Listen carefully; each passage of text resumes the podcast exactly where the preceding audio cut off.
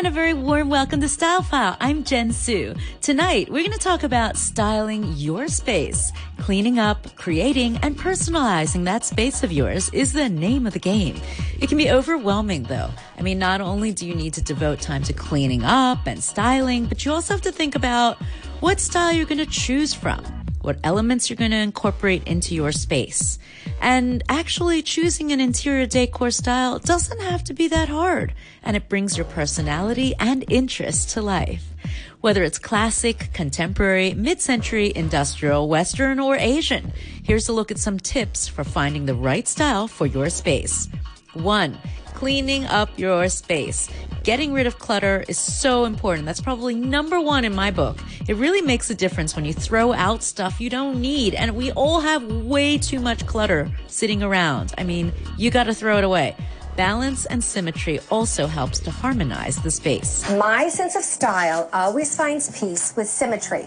So although this is a small space, you'll notice that on each wall there is an aspect of symmetry. Two, organize your space. Think about what captures your attention the most and decorate around it.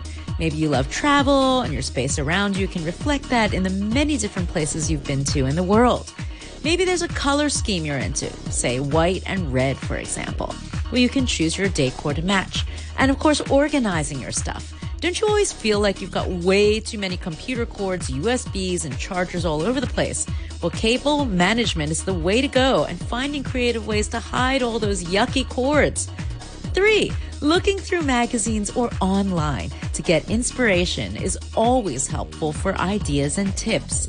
What style of home decor do you love the most? What colors and patterns do you love or not love? I mean, it's important to also recognize what you don't like and really make some firm decisions on what style you're going to go for. And of course, don't forget DIY do it yourself. So another really smart way to save money in your space is to make your own furniture. And what better place to start with something flat, like a headboard? It's really not that hard, I promise. Yeah, it's really simple. It's pallet wood. We stained it this neat gray color. Four, maybe you don't want one particular style, so it's possible to mix and match, although you more or less want to stay in the same genre, for instance, modern and contemporary, or whites and neutrals. And five, creating a focal point wall.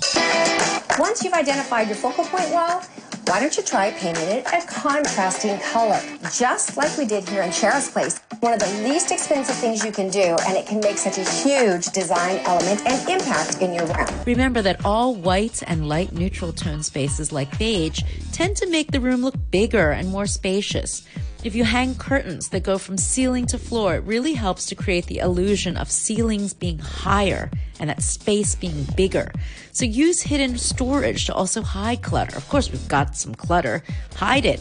Display large scale art or a coffee table, for instance, as a focal point. When styling a coffee table, it's important to choose items which really fit with the style of the coffee table. In this case, it was contemporary and clean, so we really kept that look. Kind of like the contrast. Yeah, and the, I like how the gold kind of throws to the table.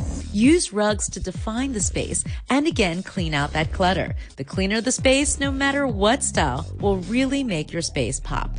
And that's your style file for this week. Follow us on Instagram at StyleFile3. I'm Jen Su. You have a great week ahead.